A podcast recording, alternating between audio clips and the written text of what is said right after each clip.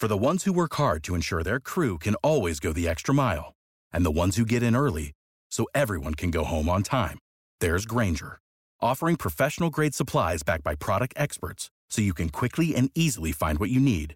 Plus, you can count on access to a committed team ready to go the extra mile for you. Call, clickgrainger.com, or just stop by. Grainger, for the ones who get it done.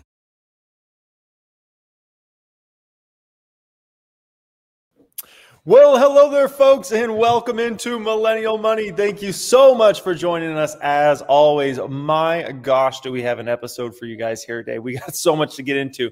We got to talk about Dogecoin. Obviously, that is on everybody's mind right now.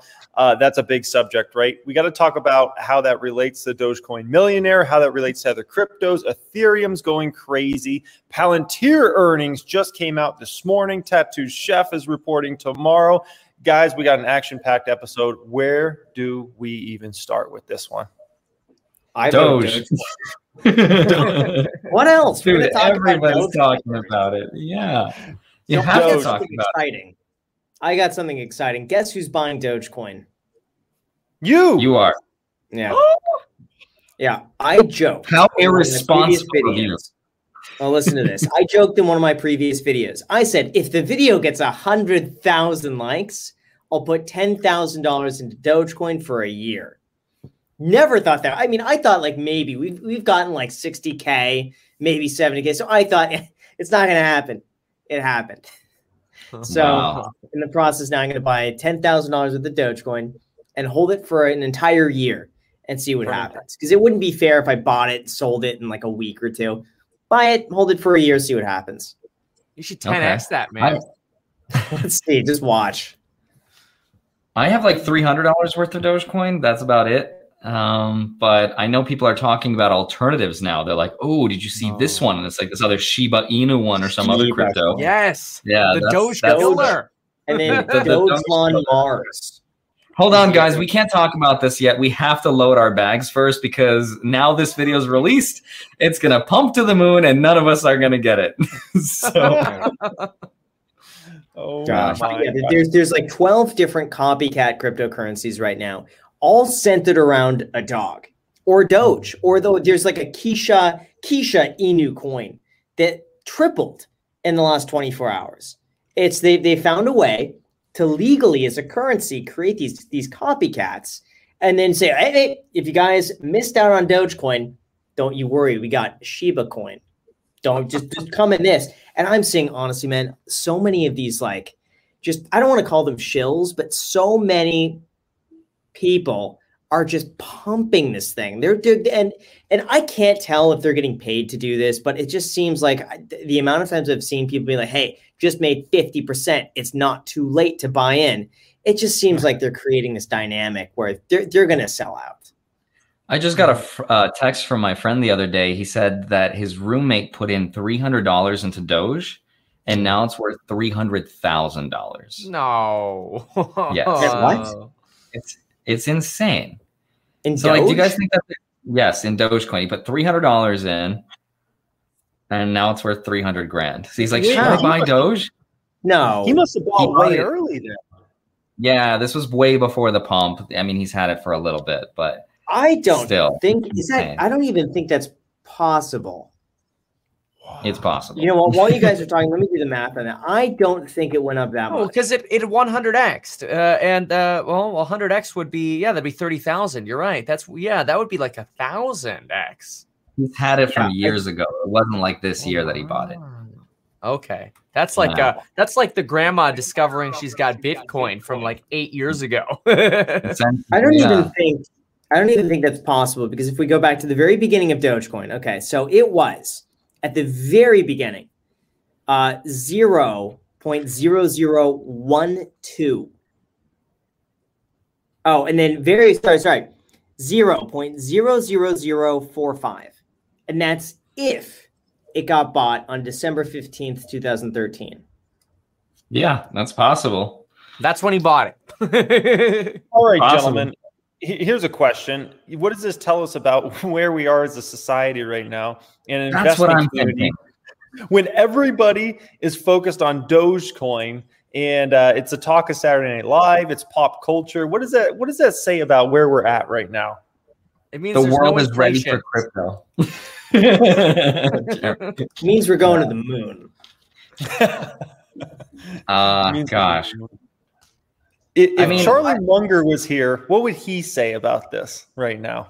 Is rat poison. Dude, could you imagine how mad Charlie Munger is about this Dogecoin? How mad he is about Bitcoin? Imagine how mad he would be about Dogecoin. Oh my gosh, good- man! Good point. I don't know. We'll Kevin, see you, who has the last have laugh. Dogecoin?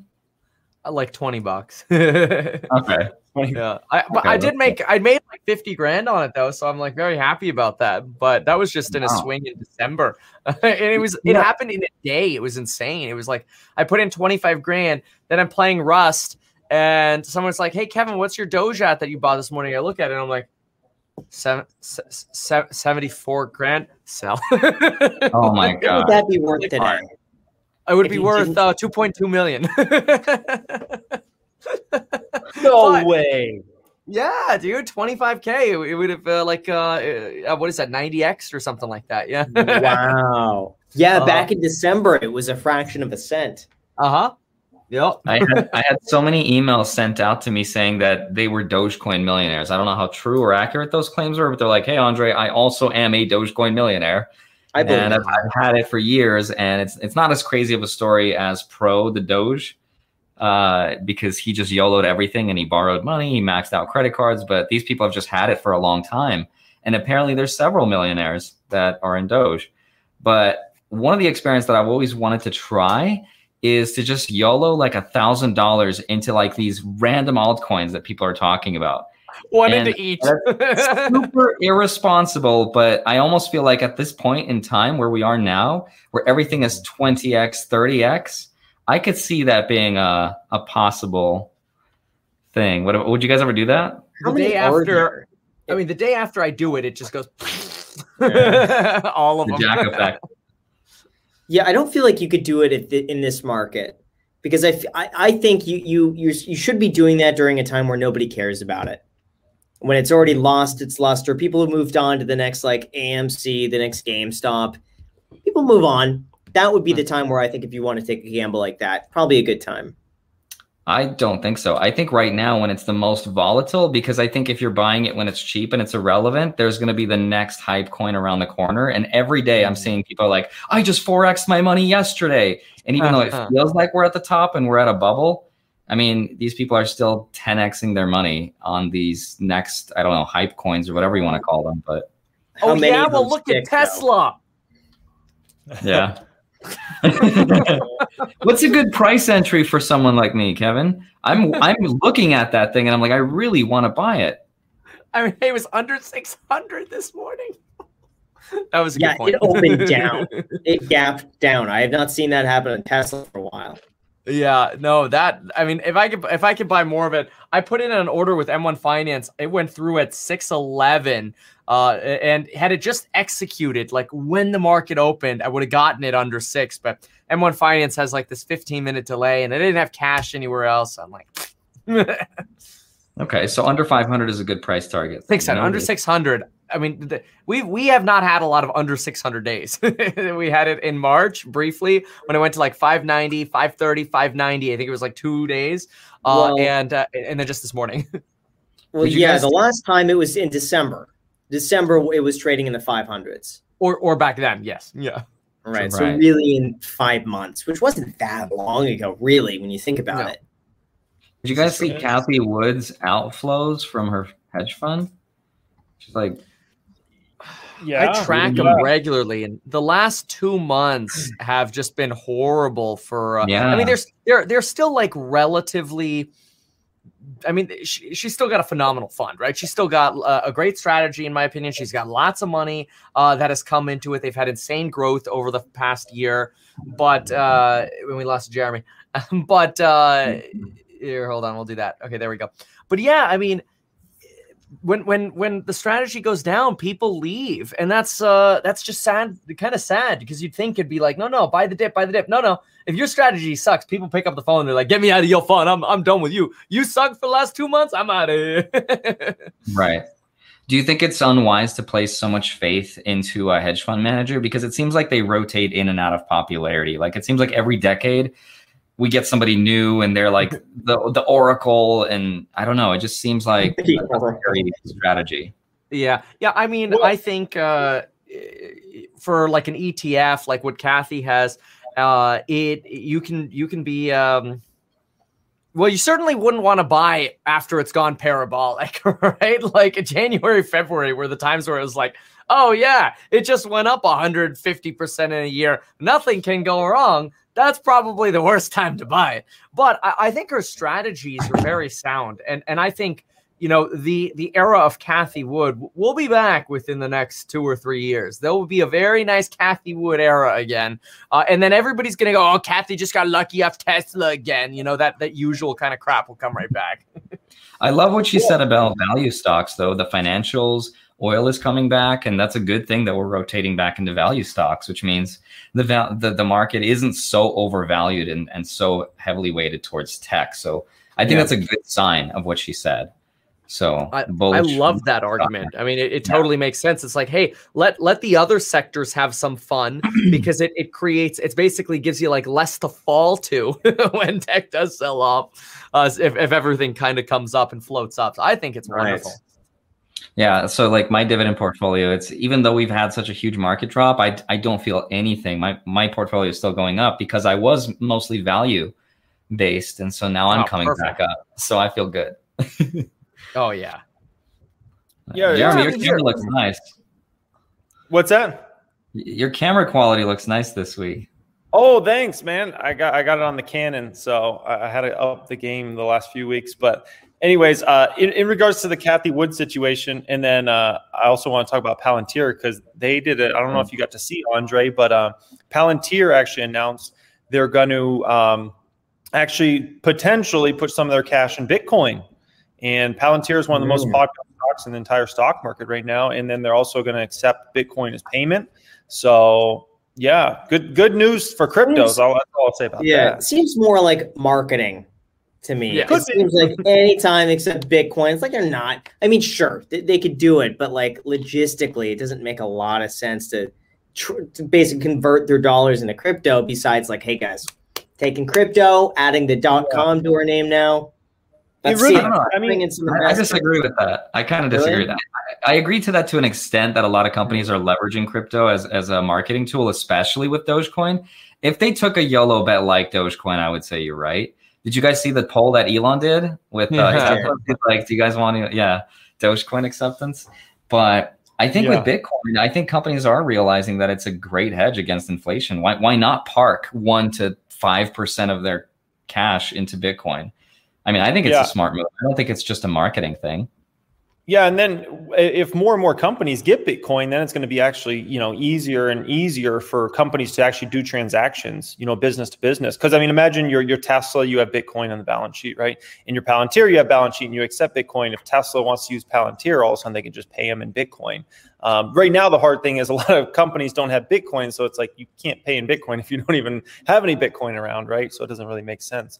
But um, yeah, and, and then in regards to the Cathie Wood, I, I want to you know hop back on that because that is interesting. She's not a hedge fund manager; she runs an ETF. But at the same time, a lot of folks look at people that run ETFs and hedge fund managers as kind of the you know the same type of people. And it's interesting because she's obviously been super hot the past year or two, and now you know I think the fund's down. I want to say thirty five percent or more than thirty five percent, peak to trough. And it'll be interesting to see how many people really stick it out if that continues to get worse. I've always felt Tesla could actually go, you know, quite a bit lower than where it is today, potentially. Mm-hmm. Never mind if we got any type of 10%, 15% sell off in the market. And that's by far and away their biggest holding. So it'll be interesting to see how many people really stay around. Um, what, you know, what would be the catalyst? What would be the catalyst right now, Jeremy? Do you think for Tesla to go into the 500 range? Into the 500 range, NASDAQ falls 3%.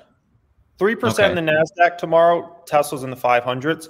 Uh, 10% in the NASDAQ, you know, Tesla's in the 400s. So, I mean, that's it, you don't even need a big catalyst at all. 300 is hard for me to see on, on Tesla outside of a huge fall in the market, to be honest. So, yeah. You know what the crazy thing is? The 400s were not even six months ago. Yeah, Exactly. six months ago. It goes to show you just how much of a run up we have seen over these last six months between EV, solar, any anything green energy. It's pretty nuts. A lot of it I've noticed is coming back down, not quite to where it was before, but within about 10% of that of that range, which you know, who knows if if that's if that's reasonable or if it's a little bit undervalued at this point. What what what's funny about that is Bitcoin goes through that all the time. Is like you know Bitcoin will will take off, reach some new high, and then you'll see all these articles. Bitcoin just crashed to you know ten percent or whatever, fifteen percent. It's like Bitcoin was just there two weeks ago, guys. Did you forget? like, and and it's similar with Tesla. That's a that's a really good point, Graham. Where it's like you know Tesla, if it was to fall to four hundred or three hundred, like that would be just where it was a matter of months ago, right? So. Um, but yeah, it's a weird market right now because the Dow is hitting almost all time highs, or at least it did, I think, yesterday, right? And then small caps have begun just cremated. I mean, most small caps are, are a lot of them that are popular down 50, 60, 70, 80%. And usually, if you're in a super hot market that's hitting all time highs, Dow, S&P 500, usually the small caps are doing amazing in that sort of market. Everybody's risk on, risk on, markets hitting all time highs. Everybody wants to be in the riskier stocks. And right now, you can't find people, or at least you can't find big money to buy anything that is seen as risk right now, whether it be Tesla, Palantir, uh, Tattooed Chef, Corsair Gaming, it doesn't matter. Rocket, anything that's considered remotely risky or newer to the public markets, you can't find people to buy it right now, at least big money. And Yeah. that's a, it's a weird market, man. That, that that's what that's why uh, I love value stocks. I love dividend stocks in times like this because I could just sleep through everything and not care. I know Kevin hates me for that, but yeah, but, but But- until you had the time six months ago where all of a sudden the dividend stocks are staying the same and Tesla was up, you know, 10% in a day, 8% in a day, you're That's sitting there, you know, I'm getting is 3% true. of my This is true. Yeah. ten percent of, of of Jeremy's uh, Tesla position is more than enough of decades of my dividend income. So that this is true, but provided that he sold a lot of his stocks, which I think he did to pay off margin. So he did realize the profits at the top. I think. Well, I was going to say, uh, I was going to say, I don't even want to know what Kevin's profits are then, because he's got a lot more shares than me. Oh well. You know, it, I don't know. It's it, it is it is interesting uh, because I think what you're saying, Jeremy, is right. I think there there is totally a possibility we could see. I mean, I'm looking at the S and P. I'm like, it wouldn't shock me to see a you know pullback at 20 percent in the S and P 500 uh, just while we go through this this insanity. I mean, you see the gas lines uh, on the East Coast. The uh, I mean, I was going through the uh, the pricing for commodities year to date, like everything wheat, sugar, coffee. Uh, that's not just lumber, it's like everything. It's just like 20, 30, 40, 40, 40, 40% just across the board. It's crazy.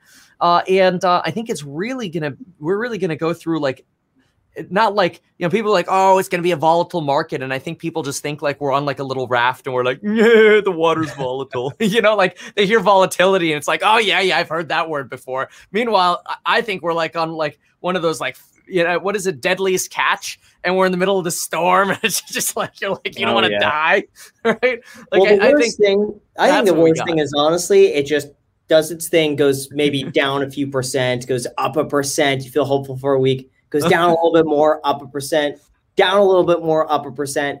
And it's just a slow decline over like a few years. That I think is the worst case. Yeah. no You don't think so? no I, Unless I Kevin- think that would be a lot more painful for a lot of people than just a quick drop and then right back. Yeah, I mean, but that that is it's the market's trying to the market's so uncertain right now about the next 12 months. That's what everybody's freaking out about is, "Oh my gosh, what's the Fed going to do? What's inflation going to do?" We don't have the answers. So the reason the market's going nuts and risk off like Jeremy says is because we don't have the answers. And the market doesn't know, and the market doesn't like uncertainty, so they hedge. They stop putting more money in, which removes buy pressure. They short, which adds sell pressure.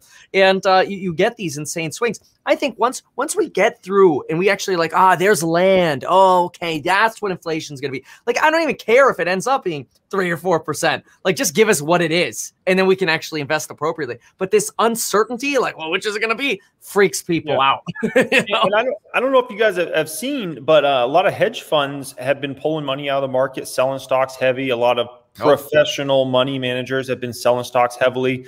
That money can only sit on the sideline for so long um, because eventually people are like, Uh, are you going to invest it? Are you going to put it in the market? You know, like do something. You know, we're not we're not giving you guys all this money to just sit on the sideline forever. So eventually that hedge fund money is going to come back. The the professional professional money manager money is going to come back in the market, and um, it, we don't know when it is. But and then here, here's a question for you guys. I would love to know your opinion, mm-hmm. Graham. Let me know what you think about this too. Mm-hmm. Like, obviously, tax day. It's coming up. What is it next yes. week? Right? Yes. Mm-hmm. Do you guys think that a lot of people made money last year yes. in the market? It was a great year in the market and and over the past month or two they're selling stocks because they got to pay the IRS. What do you think about that? Yeah. It's a good point. 100%. I I don't know because if a lot of those gains were unrealized, I probably no, no. wouldn't be What? We're, we're talking realized gains because I'm guarantee you there's a lot of people that took a lot of profits. You know what yeah. I mean? It, like people, most people, I feel like aren't the buying hodlers. Like, just don't touch it, leave it in there. Then you don't have to pay taxes. I feel like, especially institutional investors, they're trying to buff their sheets. You know, you get to December and it's like, oh, we're at record numbers. Sell, purposefully realize so then they can show all their their investors or their clients or whatever look at all this money we made those are big taxes flowing through. I think most people investing aren't even investing themselves. They got like a manager doing it for them manager doesn't care if you have to pay taxes. The manager just wants you to stay around as a client. Best way to keep a client is realize a crap ton of profits and make your client pay a lot of taxes. And then you rationalize it by going yeah, I mean, client, you might be upset with all the taxes, but think about all the tendies I sent you away. Graham, l- yeah. let me ask you a question, Graham. If you got, you know, uh, your friend Jonathan, okay, and Jonathan, he makes a hundred k profit on some stock he sold last year, and you know now he owes forty percent, fifty percent, whatever to the federal government, state government. Do you think Jonathan puts away forty k, fifty k on the sideline, or does Jonathan put that right back in the market?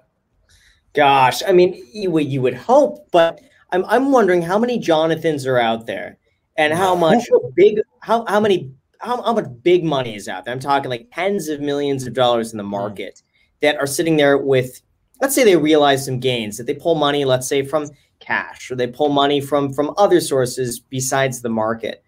I I don't know.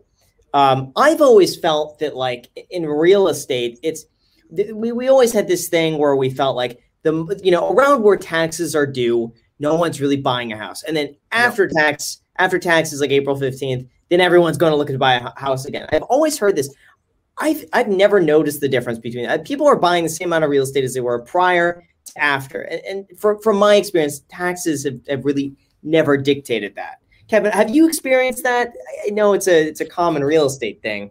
Oh gosh, you know the problem in real estate, uh, anecdotally, is is uh, April May is hot season. You know, like like uh, hot market season. Everybody's buying, man. Mm. Uh, so I, I'm sure that comes up. I think this last year was just such an exception, though, because I think you're talking, in my opinion, you're talking 10 to 15 years of gains for people compressed literally in one year.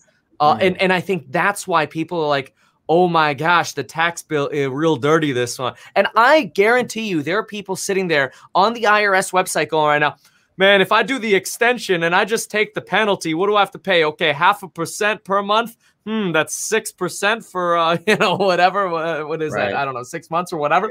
Yeah. And, and, they're like, uh, uh, hey, I'll I'll just I'll just pay the penalty.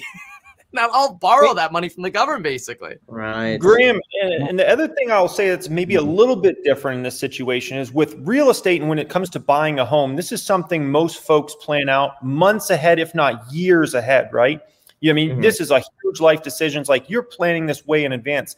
If you got I don't want to say lucky in the market, but you just all of a sudden made 100K in stocks last year, 100Ks in cryptos.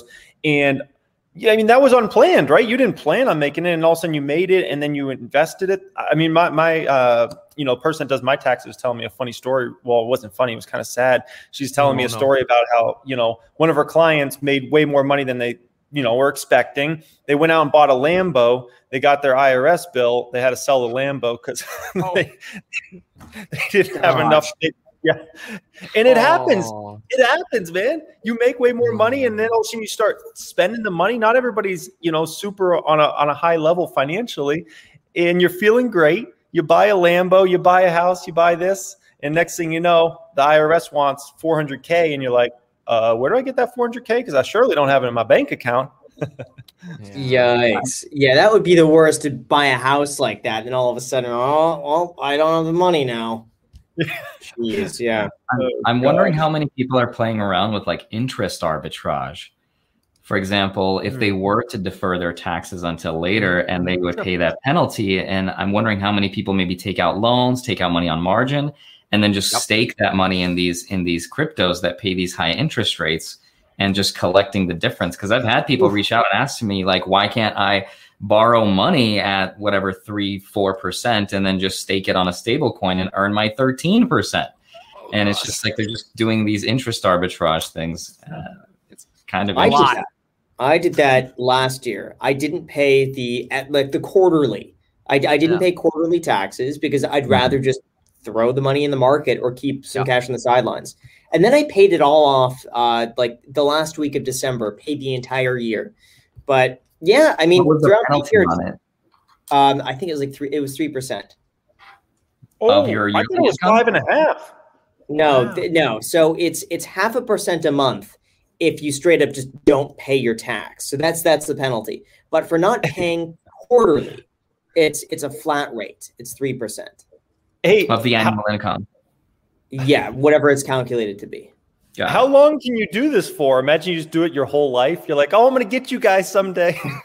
when I'm I listen, It'll add up. I mean, I Yeah. would say like year by year in certain situations, it, it can make sense, but I wouldn't want to get in the habit of it. No, This- yeah. there's got to be some sort of there's got to be some sort of limit to it because you couldn't just i mean because literally hypothetically if there wasn't a limit on it you could just say oh i'm going to pay you guys next year. Just add that to my bill. Oh i'm going to pay you next year. Just you could just go your No, whole they- life then die and it's like i never paid taxes. Yeah there there's a uh, limit to where if you uh, if you get to a certain point where they feel like they have to sue you and like lean up your assets th- Hmm. then you really get to the point of experiencing more penalties and then it's kind of like okay now you need to pay up this is why you hear people oh can't buy a house or or can't sell this house because all of a sudden there's a tax lien on it or whatever you know Mm. uh, that that uh, they, they get you. The, the IRS knows how to get their money. But uh, yeah, I mean, look, I, I think back to the question of like, are people doing this interest arbitrage with crypto? Hundred percent. I'm actually concerned that there's way too much leverage in the crypto space, but I have no idea. I have no way to measure it. Nobody can tell me. I talked to uh, to the BlockFi CEO or Voyager CEO. They don't freaking know either, and that makes me even more nervous.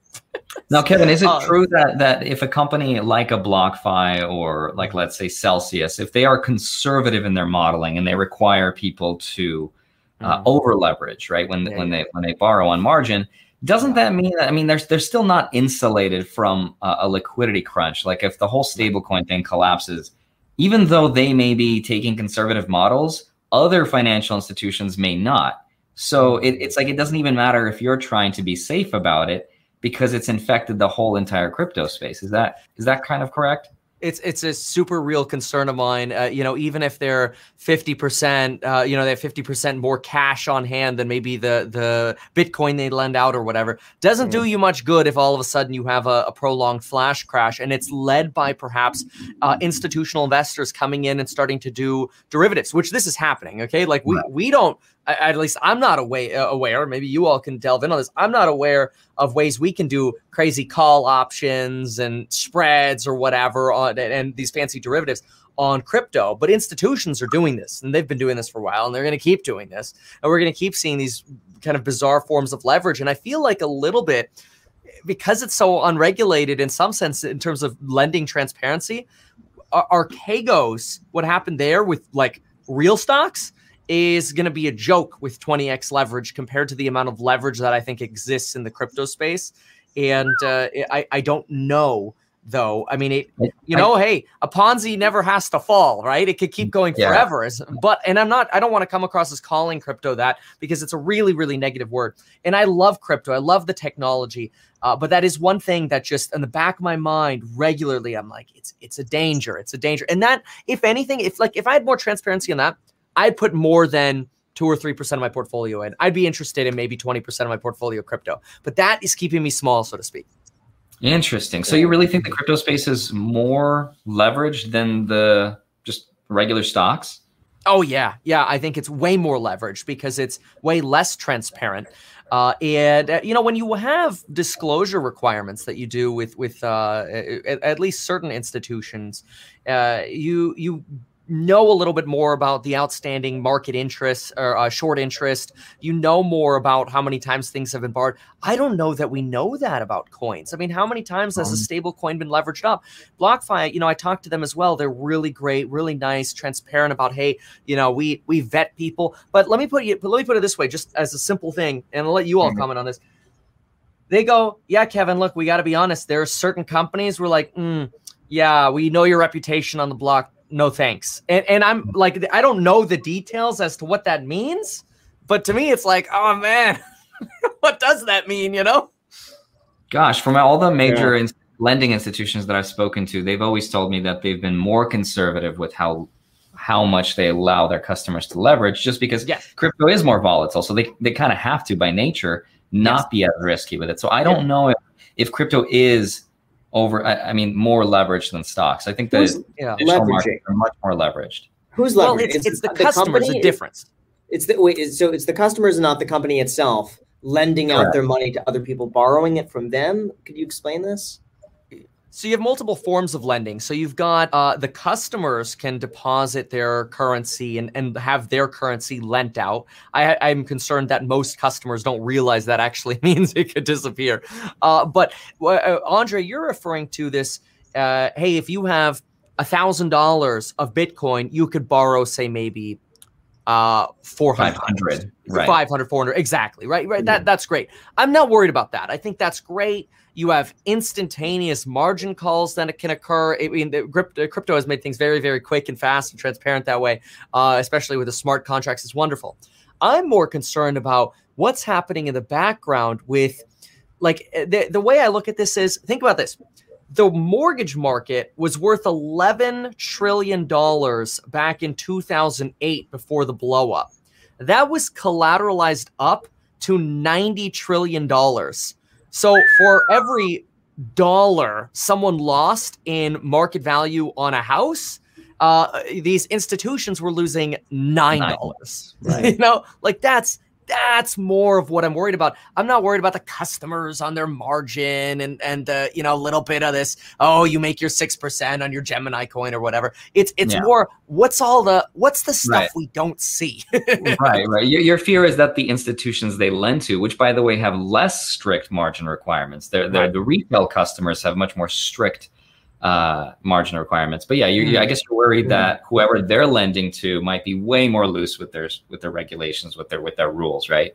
Sure. Uh, well, because the way it would work is, let's say, let's say hedge fund A goes in and says, "Yo, let me borrow, I don't know, hundred million dollars of Bitcoin from BlockFi." BlockFi, sure, yeah, we're making all this money off these people, off these spreads, or whatever. Sure, yeah, we'll lend it to you, and make some money off you too, mm-hmm. whatever. Very profitable business. I mean, incredibly profitable business. Uh, and and then BlockFi is like, hey, we're good, you know, whatever. We're we're doing the good man's deed here, providing liquidity and, and lending. Great. Hedge fund A is like, yeah, yeah, yeah, great, whatever. Okay, we got our hundred mil Bitcoin. Now they're like, hey, we're gonna we're gonna go use all of this to buy six month call options on Doge, just as an example, right? Uh, but then maybe you get them like selling a selling a swap on, well, if this happens, we want you to insure against this risk. And then that gets collateralized out. And, and you're really building these layers of risk upon layers of risk. And it's really scary. so I, I don't right. know if it's happening, or I'm sure it is happening, but to what extent? And that's that's the only thing that makes me like I don't know. High leverage swaps, and derivatives. Yeah, gosh, yeah. this is Hungry. becoming like a traditional finance system now. Yeah. I'm wondering if this, if a collapse like that would happen, if that's what would usher DeFi to be a little bit more prominent than it is today, because decentralized mm. finance is more governed by the smart contracts. So maybe smart mm. contracts wouldn't allow people to leverage to that degree.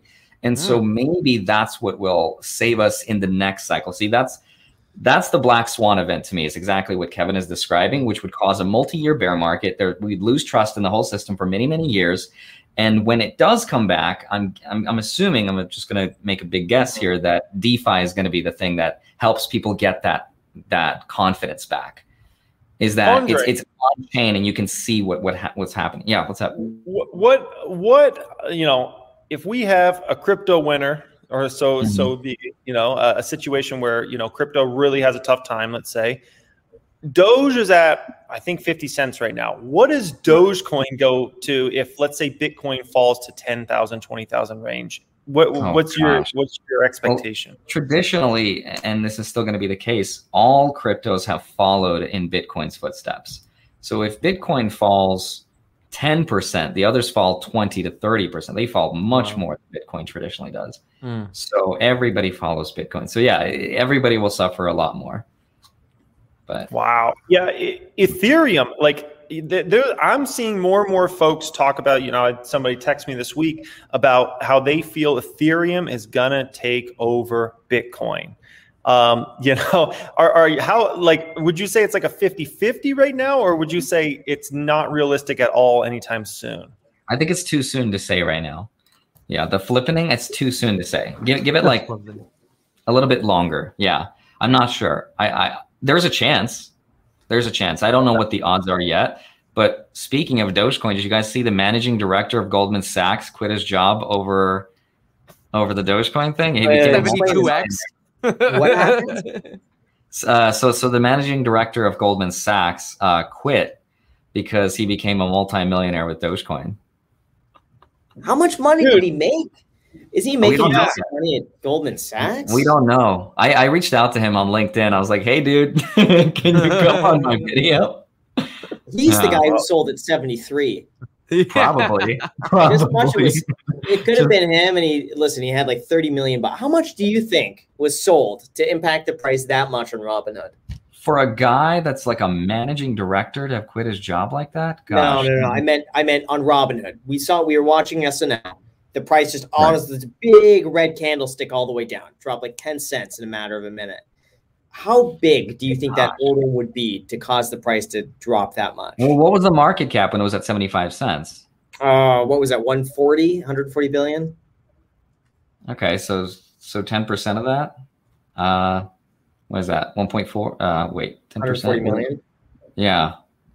You think that, that that's how much it would take to tank the price that much? Uh no, I'm guessing lower. It's not a one to one, right? Right, because, Yeah. because uh, so many different platforms have it. Robinhood's probably one of the Yeah, I, I don't think it's, yeah, I don't think it's one to one. I, I don't know the exact numbers on that, but it Could have been like 90 million bucks, 80 million, so, something significant like that. Do do you think that was retail driven, or do you think that was you know like the big money? I think that's big money. I, I think I think, yeah, I, I would not be surprised if there was some huge money behind some of this. Just knowing that, like, hey, the retail, retail traders, they're hyping this up. Let's get in, let's help drive the price up, and then crash it. I wouldn't be surprised, especially now that we know a lot of Bitcoin back in 2017 was was really open to manipulation. So I wouldn't Sure. be surprised with Dogecoin. You know, there's there's traders Mhm. watching everything that's going on with Reddit and TikTok. You're watching, and they I was know. just gonna say, I was just gonna say, if the Goldman Sachs managing director is in on this, like, can you imagine how many of these large institutional hedge fund managers with billions of dollars are just playing with this stuff privately for fun? Like, they don't want to announce it to anybody. But Oh, I yeah. guarantee you, I mean, it's a small industry. Everybody knows everyone.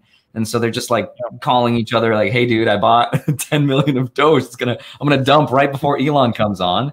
And I, I could Yeah. totally see that. I could totally see that. Oh, 100%. Man, he, yeah, I was going to say, if he's only, you know, got a few mil, he's like the poor guy at Goldman Sachs, man.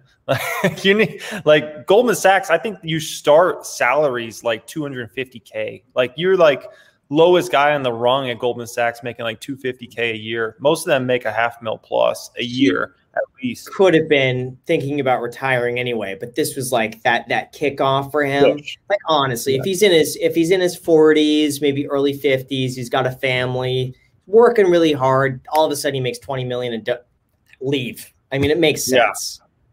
Yeah. Yeah. Maybe he, I hope he knows about taxes. Mm. Yeah, I'm looking here.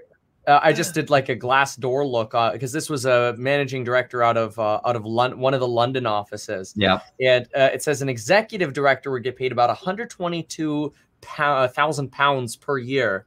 Uh, so I don't know what that is. Uh, pounds to dollars per, uh, and that's to start. Oh, like 178, 173 or something like that. And that's just starting. I bet you come in with experience. I think you guys are like nailing it, like 250, 500 Yeah. easy. But look, I mean, you go in there and and maybe the guy made 10 mil or something like that. Geez, what like that's that's like 30 years worth of work for the dude. Take it and run. Well, I mean, you could say the same for Pro the Doge, but he never sold. He still kept. So the, so the, the average salary at, at Goldman Sachs, and I don't even think this uh, takes into account bonus structures, but the Hmm. average salary is three hundred and sixty-seven thousand. Whoa. So, Yeah, Nice. yeah, and like I said, I don't even think that takes into account salaries. So yeah, they they pay a little different over there. But uh, Oh. yeah, what what what what does this say about society right now? Uh, Like we I, we have like such a get rich or die trying mentality right now to be all playing around Dogecoin, do we not? uh Yeah. God. I would Oh, say come so. It's on. just Don't BS me, guys. You guys are you guys are you guys are trying to play little good boys here, not trying to offend anybody. No, we I mean it's die. interesting. Get rich or die No, I- trying, man. I, I talked to I talked to Pro uh, yesterday, and I what I thought was so fascinating is it turns out, and I'm sure you guys have already heard this. I was the first time I had heard it. Uh, he he had mentioned that he bought uh, GameStop first with like 25 grand and uh, lost a lot. Okay, so I guess he bought it like 360, 370 or something like that. All right, so I mean that means uh, you, you you know who knows? I don't know when he sold, if he did or what. I think well he did sell at one point, so he was probably down half, you know, 50, 60 percent or something like that. Uh, at least actually more than half, It'd be like 60 or 70 percent. But anyway, um, after that experience, he sold all of the stocks that he had and took money on credit cards and went all in on Doge because he looked at the history and saw, well, this this goes up and down over time, but the the, the trend is up. Uh, and, and I'm like, I- mean, it's I can't argue with that. That's that's brilliant. But yeah, I'm also a little nervous that like, was it was it maybe a little bit a little bit of a hail mary because you lost on GameStop, you know? Also, co- commonly, uncommonly known, unknown hmm. fact. Anyway, he hmm. actually put in 250k into Dogecoin. It wasn't the 188 that that the media publications are talking hmm. about. It was 250, but he got margin called for 70k of that. Oh, Dropped him back down to 180, and that that's what it was. So he actually started with 250. And I look ma- mad respect for his ability to hold on. Like I said, I mean, you heard me at the beginning of this say, look, when I saw I was up 50 grand in the day, I'm like, yep, yep, sell, good enough for me, you know. But uh, geez, I'm surprised they didn't drop lower though after the SNL skit. That Me I- too. I, fully Sure. expected it to go to a million. I was like, dude, this this is done. This this rally's done. But no, Me too. Yeah. It's I So- think I you know what I think it is part of it I think is a, a really strong community. I mean, you go on the Dogecoin Yeah. subreddit and there are people who would like give their life for Dogecoin who like wholeheartedly want this to be like the next big thing. And I can't tell how how much of this is just it's just kind of like blind hope that like hey, it's going to reach a dollar yeah. how much of this i- is because they exactly exactly chris this is it we, we got a generation of just uh of that and uh We got a we got a generation of degenerates. That's what we got, Graham. We got a Oh. generation of degenerates. I'm you got to give context behind that, Jeremy. You, you got to give context behind that. That's that's what people call users of subreddits for a lot of these. Haven't, haven't been dark on this. Hey, I'm just here to say the stuff you guys wish you could say. Okay. Uh, he's running for governor now. He needs to be clean. Okay, be careful. Yeah. please. exactly. So, yeah, but I have such a hard time criticizing Dogecoin just because literally every criticism that I've ever had for Dogecoin was the same exact one that people had of Bitcoin. So it's like it's it's so hard to be like, yeah, but and it's and, and it's like, but that's what people said about Bitcoin too. So it's Well, Yeah. here we get into this argument of like, what is the the cryptocurrency that is actually like super useful and going to be super relevant? Let's say in ten years, is it Bitcoin the most? Is it Dogecoin the most, or is it Ethereum, or is it something else? Like, I think All that's a really good all of them, yeah, for sure. All. A combination of all of them to different extents and capacities for different things. So Bitcoin's going to be the the store of wealth, right? The store of value. That's going to be. Uh, although I, I think that Bitcoin is going to be a currency at some point once it stabilizes, And once it gets to the layer two Lightning Network, will we be able to transact with each other infinitely, really quickly, cheaply, and then we'll settle on layer one? That could be Bitcoin too. That could be another huge catalyst. Ethereum could also be a great currency once it stabilizes and finds itself. And then Dogecoin, just because legends never die. Dude, could you? Yeah, Andre, do you see any realistic possibility that on that that Doge ever takes over Bitcoin? Is that just completely pie no. in the sky type stuff? Without the ones like you who work tirelessly to keep things running, everything would suddenly stop. Hospitals, factories, schools, and power plants—they all depend on you. No matter the weather, emergency, or time of day, you're the ones who get it done. At Grainger, we're here for you with professional grade industrial supplies. Count on real time product availability and fast delivery. Call clickgrainger.com or just stop by. Grainger for the ones who get it done. It's okay. not going to happen. Yeah. Okay. But man, never say never in crypto. Like the one time you say never, it's going to happen. Yeah, I agree with you, Andre. It's like I had a lot of skepticism around Bitcoin, like late 2017 it, it, it crashed, and I was like, "Ha! You know what? I'm right." like right. all of my all of my skepticism was good, and then as it started creeping up, didn't get it.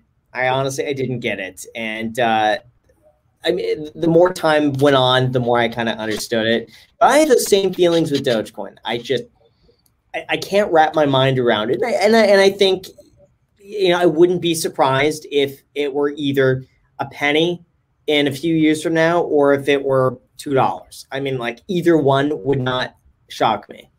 I just feel like we're in this really interesting era of human history where where money is becoming this huge experiment that we're all a part of. And so we're still trying to figure out what it is. Even like Tyler Winklevoss from Gemini, he's like, all money is memes. All money is just all forms of money is a meme. And so it's kind of but interesting. I mean, like, how much of this is just trying to have that next line that that people remember, right? Like, uh, I mean, what I still don't know. And don't get me wrong, I love some of the benefits that we have at crypto, but I mean, I feel like we can instill a lot of these benefits into the system that we have, minus the fact that it gets printed like crazy, minus that small detail. so that's like the biggest detail, though. Darn it! I was hoping you wouldn't say that. Yeah. Oh my goodness! Hey, Kevin.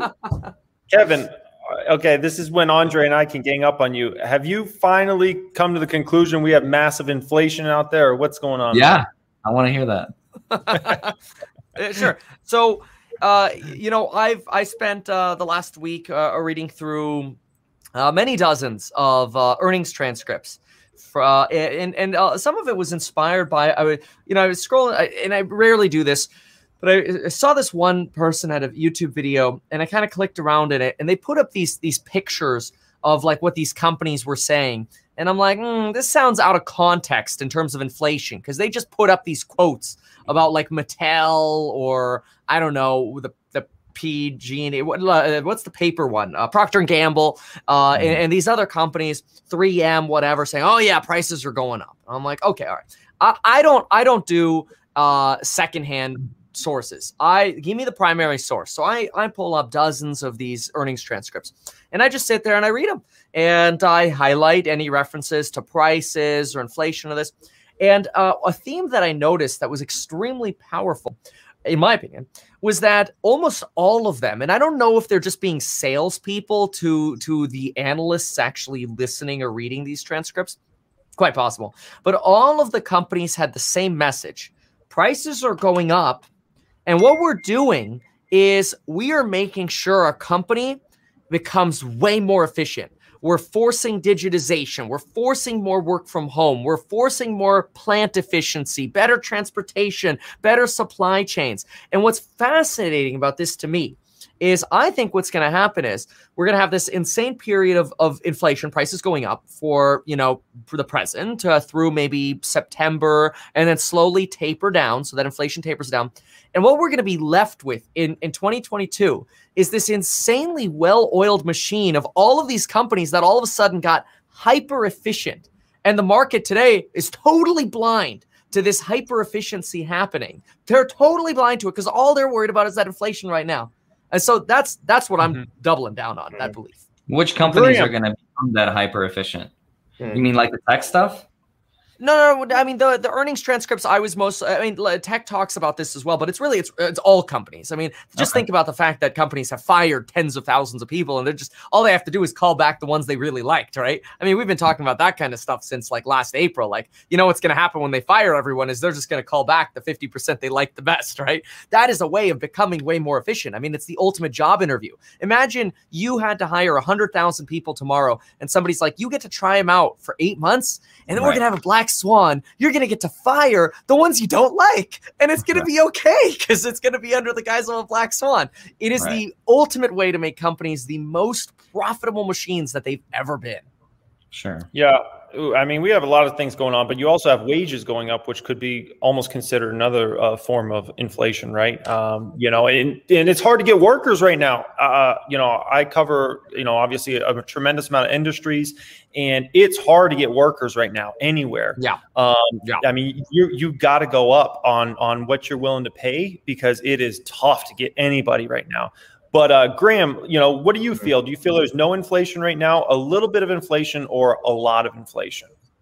Uh, it's it's really tough because I like when you go to the when, when you drive down the street. I mean, you see gasoline now. Uh, in LA, it was like it's it's like five dollars a gallon during some. It's it's stupid, and yeah. a lot of uh, housing material now is is through the roof. There's there's so many little things that all of a sudden now are, you know, five to 30% more expensive, depending on what you're doing. So it's hard not to look at that and be like, ah, that's inflation. But we really don't know of, uh, you know, supply chain issues and capacity issues and all the back orders and just it's a lot of demand right now that's that's artificially pushing up prices. So I think give, give that time to settle down. We'll be able to see maybe in, a, in about a year from now, but it's going to be something that we're, we're not going to see it in the process because it could be a bit disguised by a lot of issues going on right now that make prices higher than they should be. So I don't know. I, I think that yes, there will be some inflation. I don't think it's, it's going to be hyperinflation, but I don't think it's going to be nothing either. And would, to, for, for Kevin's example too, I agree with Kevin that that companies are getting more efficient. They're finding ways to cut back and do things for less. But then that poses the question, like, well, what happens to all the other jobs? If let's say 20% of the workforce all of a sudden isn't needed anymore, what, what do they do? Then are we on some sort of like universal basic income? Do we do we just let them figure it out? Do they do yeah. they become these there, there aren't enough workers. There aren't enough workers right now. I mean, it's crazy. Everybody I speak to is having so much trouble mm. getting workers. Uh, you know, my dad went to get his brakes done or whatever, and guy couldn't even get him in. He's like, I, I can't get workers. Um, chippers for pools right now, you can't get them. Like, like there's so many industries right now that, dude. People are so desperate for hiring. I went to Taco Bell and they're handing out cards in the bag to try to hire workers for Taco Bell because they're that no. desperate for workers. When you get wow. to that level of desperation, I went. I, I, drove by a Dairy Queen the other day. Huge banner out of it. It spanned like I don't know, fifty feet. This thing starting at thirteen fifty, hiring now, and it's just wow. you can't get workers, especially anything that's like under twenty dollars an hour type workers right now. It's impossible. It's ridiculous. So if anything, I feel like um, we have probably too many jobs and not enough workers, at least at the moment. We got a weird, and that is another thing. Is it because of the whole um, situation where I hear, I don't know this, but I hear that people are still getting free money and still getting, well, I don't want to call it free money, but still on like, I don't know, unemployment or stuff from the Roni sure. Rona times. And maybe some folks are like, I don't want to go back to work because I'm still getting 600 bucks or whatever amount. Do you guys know of any of this? Because I don't really keep up with that too much. I think there's truth behind that. Yeah, but I don't have the data on that. But you know, about that? I feel like I feel like Kevin would be the most in tune of of yeah. that sort of stuff. You know anything about that, Kevin? Uh, you know, initially when the pandemic first started, there were a lot of studies uh, that were done uh, on both sides. Some studies were $400 a week doesn't disincentivize workers. And then on the other hand, you had studies going, yes, it does. The problem is all of those are, are old now because then we were in shutdown mode. Now we're in reopen mode. And look, I mean, e- even Biden came out the other day uh, I think it was yesterday, suggesting if you get offered a job and you don't take it, you're off unemployment. Well, that's nice to say, but practically, how do you tell 8 million people, hey, you got a job opportunity? Unless you go take that job, you're off. How do you sort through that? I mean, I think that's nice for Biden to say. I don't think there's any feasible way to actually really get people off unemployment uh, un- until it expires the first week of September. So right. I think uh, until the first week of September, there is there are going to be millions of people who uh, are getting paid minimum wage to stay at home, whether rightfully or not. But there's no way to sort that out. And, and it's certainly not going to get sorted out in the next four months. well, right. let, let me ask you guys a question. Hopefully, you guys can answer it honestly. But let's say, hypothetically, um, is none of my business or anybody else's business how much you guys make in a year. But let's say hypothetically, you could get 60% or 70% of what you usually make in a year. Yes. And you'd you would okay. Thank you, Andre.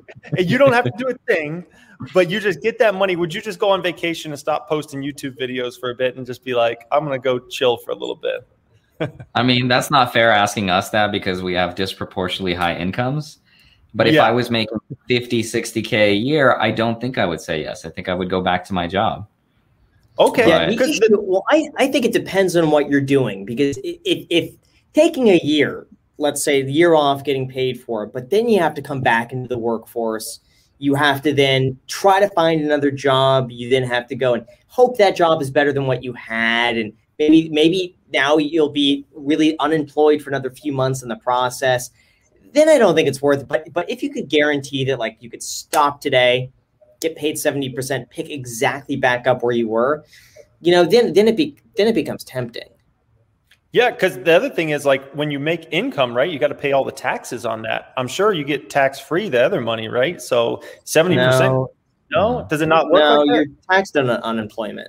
Unemployment's yeah, taxable, okay. but but the first you know what's funny though is thousand dollars is is that, that last year exactly yeah. last year they did ten thousand two hundred dollars of tax free retroactive, and so now you have people going well. If they do that again this year, I want to make sure I fill my unemployment bucket up so I get all that free Halloween candy. You know what I mean? Like, uh, so yeah, yeah you know, hey, you know, uh, it, it, look, I mean, I get it. it. If I was, let me put it this way: if I was working at Jamba Juice uh, eh, you know, I mean, I worked there for a year, worked my butt off. I got a you know five cent raise or whatever after working my butt off for a year.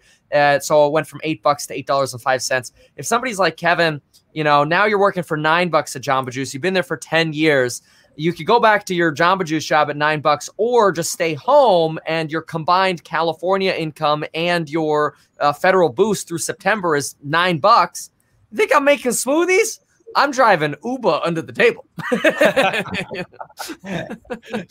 Uber so, so, table. so to stay ahead of the inflation, what do you guys think is the best asset class to, I guess, stay ahead of the cost? Real estate. I would say real estate. There's so many benefits of that, just between the leverage, the loan that you could get. There's a lot of utility in it. You could live in the house, you could rent it out. There's just so many different options, I think, with real estate, especially with mm-hmm. low interest rates. Even if interest feel, rates go up? Yeah. Yeah. We're gonna we're all gonna be biased, man. You know, obviously I'm gonna say stocks. Graham's gonna say real estate. Andre, you're gonna say crypto. Crypto. We're all so biased. My thing is I want to own cash flowing companies, man, that are, have chances to build their cash flows a lot bigger in the future and buy more companies and do more things and expand products and services and just continue to expand their empires, right? Uh, so I, am always going to be uh, very biased towards stocks, but right now cryptos have been. I mean, dude, Ethereum I'm up like 100 and I don't know 30 or 40 percent in Ethereum, and I'm like, why didn't I put a lot more money in Ethereum, man? That's all I keep asking myself. Did you ever buy Bitcoin after we hit 100k? I did, yeah, and I even bought uh, a full 10k of Bitcoin. Yep, I got it. Uh, yeah, I don't know if I'm a up or down. 10k. Hmm. It should be a full 10K. one Bitcoin. yeah, oh. Jeremy, you got to get one Bitcoin. Come on. What one Bitcoin? Yeah. So by right the way, guys. 80- Okay, go ahead. Really quick. Uh, we didn't do this the last episode. I, I saw a big difference. Before we continue, just just go and subscribe. Just go and click the little button. A lot of people forgot to subscribe the last time. So just a quick reminder, this this is your chance right now, totally free. And if everybody subscribes right now, maybe we could get Jeremy to buy one full Bitcoin. Actually, even better, invest in Dogecoin with me. Guys, if you subscribe, let's see if we, we could convince Jeremy to go and buy Dogecoin. Okay. You realize people are gonna use that excerpt as like they're gonna be like, look how irresponsible Graham is. He's telling people to buy Dogecoin. Only if Oh, they subscribe. Hey, I like this. Tell me to buy more. I'm already up 156 bucks on Bitcoin, baby. Thank you, Jeremy, guys. you would have you realize that you would have doubled your money had you bought when we first started talking about this. Ethereum more than doubled. I think back then, well, I started buying Ethereum at like $1,200, $1,100. Yeah. And then I think when we were talking about it, it was like 1800 I'm like, dude, you gotta you gotta go in. It's I doubled, blame, man. I blame our mem- I blame our subscribers. They didn't subscribe fast enough. You guys could have made me so much money if we just hit 100k faster, man. Take it. take it. Mm. no, Hey, So what about I want I want to ask y'all: Are any of you tempted? And I'm not, I like this. I you know where you were close there with that thousand bucks on each, Andre. But are any of you tempted and looking like, oh man, is is that Shiba gonna run? Is it is it gonna be Cardano that's gonna No. run? You know, come on, what am I gonna drop a hundred on to make my ten mil? I am all. tempted. I'm not gonna lie. I am a little bit tempted. Uh, I I mean, considering that we have a good income right now, and that whatever 10k, you just spread it across a lot of these. I mean, what's that going to cost you? Is that really that big of a deal? And I think we still have a lot of room to grow this year. It's not going to come down until September through December area. I don't know when exactly, but mm-hmm. until then, we're going to keep discovering these new, I don't want to call them scam coins, but pump coins, whatever you want to call them, Yeah. that people just keep pumping. And, you know, as long as you realize and you know what they are, as long as you know they're not legit projects, that people are just pumping them, that, you know, if you can spot that stuff ahead of time, then you could probably make a killing. But yeah, there, there is literally a coin, by the way, called Pump Coin. I kid Yeah. you not. Pump Coin. it's trading at 0.00057 cents. So which looks so Oh. cheap, That's more than safe. I guess it could pump to a dollar one of these days. more than safe.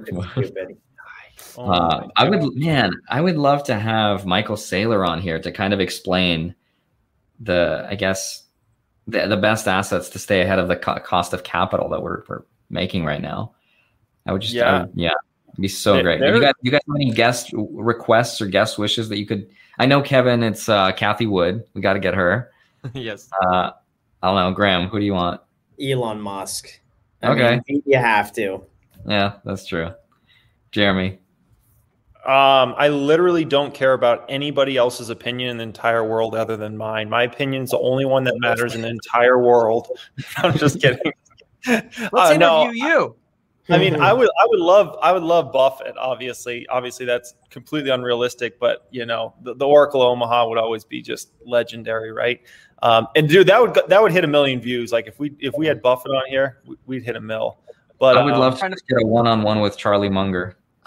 there we go. You know what? See you start interview. It reminds me, Kevin, remember a long time ago you made a video interviewing yourself? that was interviewing you. Wait, no, wait. I thought you were you were both sides, weren't you? Yes. Yeah. But What? that was that was the that was the um what was it? I, I think in the thumbnail I had you in half of it. and that's it. I just put you in half of it. That was That was, that was a long time ago. so Kevin, you're What running for governor? that? Well, yes, I am. Yeah, that's what Kevin did. He had two shots where he's asking himself a question and then it panned out to him sitting on a chair where he just answered his own question. and it was structured Yeah. like an interview, except he was just interviewing himself. Dude, by the way, my my house that I bought in February is is up over three percent, three and a half percent. It's up over twenty thousand dollars in two months. Two months. I mean, what what does real estate appreciate at? Three to five percent a year, Kevin?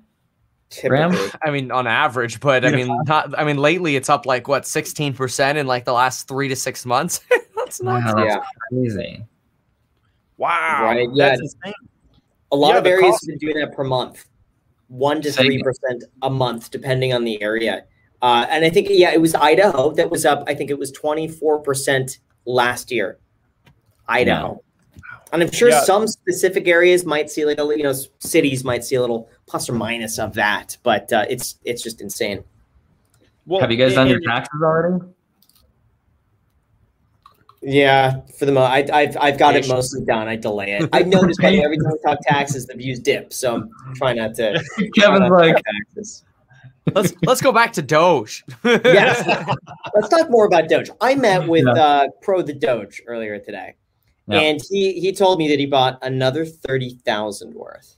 oh my gosh. Yeah, and he announced that uh, he's getting a paycheck, and it's going into Dogecoin, Wow. going all Okay. in. It's Because he strong, said- man. He said if it drops, he's going to buy the dip, and he's staying true to that, and he's buying the dip. well, he also wanted to have an e- even four million coins. Before then, he had like three point nine two or something. So Mhm. he he spent another thirty whatever thousand to get seventy more of them, seventy five Yep. more of them. Yeah. Yeah. And yeah, four four million coins. Wow. I tried to tell him to sell today. Yeah, I, you can I- I imagine actually- how that turned out. Didn't work. And Kevin, he was telling me that you you had a great talk with him. It was great. I, yeah, love, I'm I love what you after this. said. I loved what you said. I don't know why, but for some reason that connected with him the most. When you put it in terms of 10, like uh, 10 years, it's like, oh, you won't have to work for another 10 years. It's like you just bought yourself 10 years worth of free time. Meanwhile, Graham and I are like, you can have a whole lifetime to yourself. Nah. Just give me the 10 years, man. That's all I need. Just give me 10 years. Yeah. Well, well, thank you for that. I I I do want to just show this if you guys don't mind, just very very briefly, not even the audio of it, just but but because Graham brought it up. Look, I found it, and I changed the title and thumbnail Yeah. just to kill it because it was stupid. But this was me in in the suit asking. Yes. Oh my god, you found it. Sorry, Was that a YouTube video you did? I Yeah. I don't want to talk about it. All right. So- Everyone, this is blackmail material against him running for governor. All right. Download it before he takes it down. That's it. It's- private, private. As a Kevin has so many fact- videos. It's gonna it's by the time you actually find the video, he's he's already gonna be governor governor and he, he would have finished his term already, so it doesn't matter. Imagine sorting through five videos a day for the last like year, trying to find the one that was supposed to I don't know how many years ago. All Yeah. Speaking of Kevin, what's the next step for you to become a governor? So you made it official yet, or or what's no, the it's, next? it's not official. That that would be the next thing is uh make it official and go all in on Doge at the same time. nice marketing matters. Marketing matters. the Doge governor. Yeah, I'm accepting donations with Doge, please. Thank Mhm. you. and and every bill in California will be payable via Doge. Kevin, Okay. you, you would actually, I think, do well if you incorporated Dogecoin into some sort of donation, or you could like you could you could accept donations via Dogecoin. I think that That'd be be a big awesome. hit. Don't make it just Dogecoin though. Run on every platform possible because if you just say Doge, you're just going to alienate a bunch of the Bitcoiners. If you say Bitcoin, Yeah, yeah, you're Bitcoin, Doge, Ethereum Pump. people. Yeah, take pump Shiba Inu coin, take that. Just, I guarantee you, four, four or five of the top cryptos on the market cap on CoinMarketCap.com right now represent like ninety percent of the entire crypto space. So just Yeah, name those top five, and you, you got them all covered. And Yeah, because you have to use certain uh donation portals uh with politics. It's extremely like paperwork intensive. I, I don't know. It's it's uh, it's intense. But anyway, I don't know if they do that yet. But I think that would be so cool if you could. I'm gonna look that up. Man, so that- hold on. So the next step is to uh, like, what is the actual next step? To just go on some website and just say I'm running now, or what? What is the? No, you you have to like uh you have to uh, file paperwork either online or mail. Uh then it takes, you know, like 2 weeks for them to register. Uh then then you can decide uh, do you make that public or not. Uh and I think w- i- i- when and if that that date comes, you have to be ready to go all in. You know, like if you're going to do it, you don't have a lot of time. It's That's it's true. May. It's a vote by mail election. Uh the uh you know you've got you've got big competitors already. Uh you've got uh vote by mail means you lose a month basically. So if they have it in november the actual election people start mailing in beginning of october. Mm, so by the time you get things up and running it's june. That means you have june july august september mm, that's your prime time. You have four months to run a campaign. People usually run in a year so it's it's intense So you haven't made it official yet. You plan to. Right, right, right. It's it's not Cool. official yet, and then you got to figure out, you know, then then you got to get donations. Then you got to decide, okay, do we do TV ads, radio ads, mail ads, door knocking, phone calls, uh, social media? I mean, uh, it's it's insane. Yeah. Yeah, Well, you, what you do, Kevin, is you you you flirt with the idea on this election, but you don't run, and then the next election you flirt with the idea a little more, and you still don't run, and then the next election you're like get really really close to running, and then you still don't run, and then the next election, then you actually run, and by that You- time everybody's like, let's go. yeah. You Wow. pull, you pull the Trump. It's just, Yeah. yeah. But I feel like then you just sound like uh like that uh, that date you never wanted, That's not true. the Trump date that elected like never that. comes home. it's the Oh, Jeremy, remember you know. we were talking about that, Jeremy? We were talking Yeah. about that. That that's how Trump did it. He, Yeah. he started with the idea for decades. Yeah, yeah. Every time in in yeah, I remember in, in I think 2004 there was the idea of him maybe going. 2008 it was like yeah, so many times and like all the way back to the 80s he was flirting with the idea and talking about it on Oprah and stuff. But uh, That's true. yeah, Kevin, maybe Crazy. that's how you do it. You got to flirt with the idea for another few years, maybe. and, I and don't then flirt, day I when no do. one's expecting you to do it. I'm a closer. I can't believe I just said that. we're, we're just trying to collect as much blackmail material on you as possible, so that way you can give favorable tax rates in the future. Thank you. Hey Graham, Yeah. did you buy some tattooed chef or what's going on, man? Earnings are tomorrow. I did not. I'm holding. Okay. So I got an amount that I'm comfortable with for the portfolio. I, th- I think it's about, I think 30 grand, give or take. Thirty thousand shares. Okay. Yeah, yeah 30,000 shares. So I don't know. I, I'm just going to hold. Uh, Okay. I realize it now might be a good time to buy the dip. I did buy a little bit of Rocket. Rocket was something where I saw that drop even further today. I'm like, oh, geez, it's $16 and something. Oh, let me buy a few hundred shares. And I did. But yeah, You- Tattooed Chef, I'm just going to hold it. Yeah. nice. Are you still in Rocket, Kevin? Because I, I think you were in that one, weren't you, or no? Yeah, I, I got a little bit of exposure in Rocket. Uh, it was never a position I really fully built out. I got in it, uh, and uh, I realized, wait a minute, the market doesn't want to hear anything that is even remotely exposed to inflation or interest rates, and that's literally the definition of Rocket. Now, what I will say is, if we get this, if we get a continued fall or an, an S&P correction or whatever, and say Rocket goes to like 10 bucks, and then this inflation happens, but then disappears, Rocket's going to be one of those Forex companies over the next year or two. It, it- like the opportunity there will be immense if the inflation doesn't come, but that'll happen fast. All of a sudden, you're just going to see these days where Rocket's like 10%, 20%, 20%, boom, and then it happened. Graham, what, what excites you about Rocket that you said today you had to buy it uh, about the, the company? Uh, I just feel like a lot of people are overlooking it, and I think just just in general, I know they've had a good run so far with mortgages, but I think that especially when you know whenever inventory starts easing up and people have access to the home, I, I just think there's so many buyers out there that are on the sidelines right now that just can't buy a home, they can't find one. So I think for the mortgage industry, this would be a good thing when inventory eventually eases up, and that could be a while. Okay. Yeah. Now, uh, TTCF, uh, Kevin, you, you got calls on it or, or no? You, Mm, you're not yeah. playing it at all. I, I do. I actually one of my shortest uh, call options is uh, is in TTCF. Uh, I want to say it's uh, June, July. I don't know. It's something like that, which is actually kind of coming up around the corner here. Uh, so uh, yeah, I, I have very few short calls because I think this is just going to be a disaster of a period here. Uh, that's why most of mine are uh, January and March 2023s. But uh, yeah, man, this thing better put out so I can dump it tomorrow. What? What? No. Yeah, even Never done. Jeremy, even Only Planet pump. 13. Planet 13 has not been uh what were they down? They were uh oh they recovered a little bit. I remember looking at it uh, this morning when I woke up, seeing everything just gap down like five dollars and ninety cents. I was like, oh wow. Wow. This morning was Yeah. rough depending on when you woke up. this morning was bad. Kevin, you know that Tattooed Chef's going to far outperform Tesla in the next five years. You know that, right? Or is, you, have you not realized that yet? I, I like the loaded question. I'll, I'll, I'll pass judgment on that one. okay.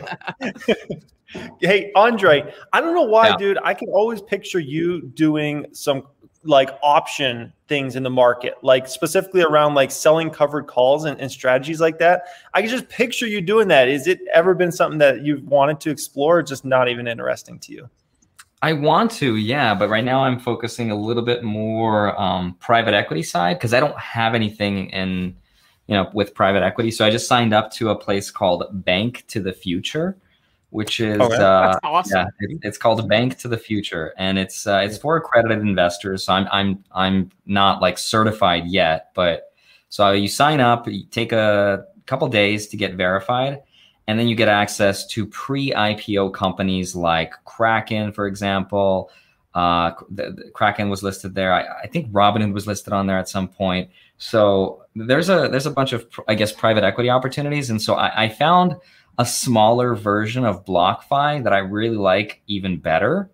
Uh, and they're doing a Series B funding, and so I'm I'm going to try to go heavy on that, and and see. And I'll talk about what that what that is in, in, in the next few videos. But what's what's the URL? Because Google corrects. Oh, I got it. Oh, it's BNK to mm-hmm. the future.com. But be careful, there's another one that's bank hyphen to hyphen the future, whatever. No, and that, that one's unsecured and seems shady. So you got to get BNK to BNK to the future. Correct. Okay. Not okay. sponsored, not, you, not earn any money from them or anything. It's just. Do yeah. you know anybody who's doing this? Because it seems like is it all just cryptocurrency?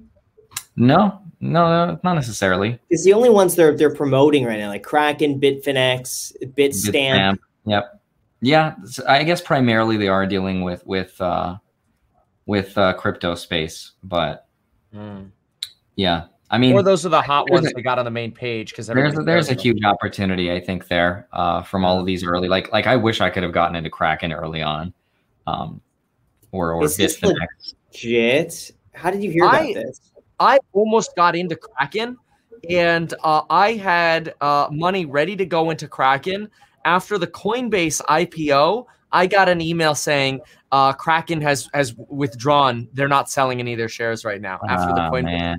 Yeah. Um, hey, I, I want to play a quick game before we get into Q and A with everybody. Okay. All right. Mm the next nine months, you got to put every dollar to your name in one of these two things. What do you put your money in? Dogecoin or GameStop stock? Oh god! What do you, oh my what do, you do, Graham? Uh, every penny till the end of the year. Uh, every penny to the end of the year. Ah, Dogecoin. I'd say Dogecoin. Okay, yeah. Andre, what do you got? Uh, I want to say Doge, but I just feel like by then crypto is going to be on the way out. Um, we're going to. That sounded bad, not, Andre. Not on the way out, like permanently, just temporarily. We're going to yeah. get the down cycle. So, but then, I mean, so will probably everything else. I'll, I'll say Doge. Wait, Andre, we might need to talk. This sounds awful, man. I'll say Doge. Me, man. This this question sounds awful. Yeah, yeah that's why it's so good. I mean, staring at it. What about you, Kevin? Yeah, I, I, I probably would roll the dice on Doge. Yeah. Wow. Okay, uh-huh. I'll be the one guy that goes GameStop. I, I would go GameStop okay. on uh yeah over Doge. The contrarian over here. yeah, I feel like Doge could potentially go up way higher, uh, but at the same time, I feel like GameStop is maybe a little more stable than the Doge. But we'll, now, we'll I don't know, man. All it takes is is I, look, and I'm bullish on GameStop, but I mean, comparing this crazy scenario here, uh, GameStop's next earnings reports, the next three, they're you know they're gonna suck. Like the only thing propping it up is hope. Uh, you're gonna get that hope maybe in two or three years, or or somebody else will come in because Chewy couldn't hey, do it. You know, Kevin, Kevin, what's what's propping up Doge? Well, yeah, well, what's propping up any of the cryptocurrencies, right? No, no, no. I, I get that, but hey. that's the thing is the a, a totally fair comparison. But we know that We know that. Yeah. We don't have earnings reports on Doge. When we That's get earnings true. on GameStop, it's like, oh crap, another mm. month of losses and no transition. People don't realize this GameStop transition is not it's not an overnight thing. You don't turn stores into something great overnight. it takes a very long time. Sure. Doge, I don't need to worry about a company, man. I'm just I, I, like I'm on I'm on the meme ride, the meme rocket. yeah, oh, it's gosh. a crazy question you asked, so you got a crazy yeah. answer. Thank you, I appreciate that. All right, guys. So now we're gonna get into Q and A. Yeah. yeah, but before we get into Q and A, we need everybody to smash that thumbs up button for us. That helps us out huge in the YouTube algorithm. I appreciate it. We appreciate it in a huge way. And uh, make sure you share this video out with your mom. I'm sure she'll enjoy watching us for an hour and a half. Oh yeah, you know what? For, for anyone who forgot a Mother's Day gift, go and share this video. Give her the best gift of all. Send this and be like, "Mom, hey, this this this is what I got you. You're gonna love it. Just watch the full thing and hit the like button and subscribe. But here's your, enjoy. So make sure. Uh, yeah. or give her so, Dogecoin. Or just give her Dogecoin. That that's good too. And then we got a special gift for Father's Day coming up soon. So just wait. You want to subscribe for that. oh gosh. Okay, so let's see. All right. Interesting question. Paige M has, I don't know who wants to answer this one. Should I keep my emergency fund in my emergency fund in a high interest savings account or invest in the S&P 500? I would say mm. high interest savings account. It depends how, how much money it is. I mean, if, if it's more money than you need, like two years worth of expenses, you could probably invest it and sell it if you absolutely need to. But I don't know. I'd always keep six months high interest savings account. Don't touch it. I wouldn't. I wouldn't mix the two. I like Kevin's philosophy of just invest it. I think you're going to be more prone to use it on stupid things you don't need. So I would just invest it, and that that's there's your emergency fund. Or if you really want to go risky, put it into a high yield stable coin, and then there's your high interest rate without taking that risk in the stock market. It's going to be a lot more stable and giving you 12% return on your money, which is higher yeah. than the stock. Unless something happens, something something happens with the exchange, it, there there could be you know uh, some some event that that takes place that all of a sudden your money you, you can't get access to it when you need it. And same with yeah. those exchanges. It's it takes a while to get your money off the platform. Yeah, so it depends how much it is. Just just keep at least a month's worth of liquid, but not much more than that. Somebody says, "How was Disneyland?" Fun. That was fun. Oh yeah, was you it? guys went. How was that? It was awesome. it was just dead. It, it was so great. Wow, it was dead, huh, Kevin? Why was it dead though? Just no one wanted to go, or is it? Like I started shorting the stock.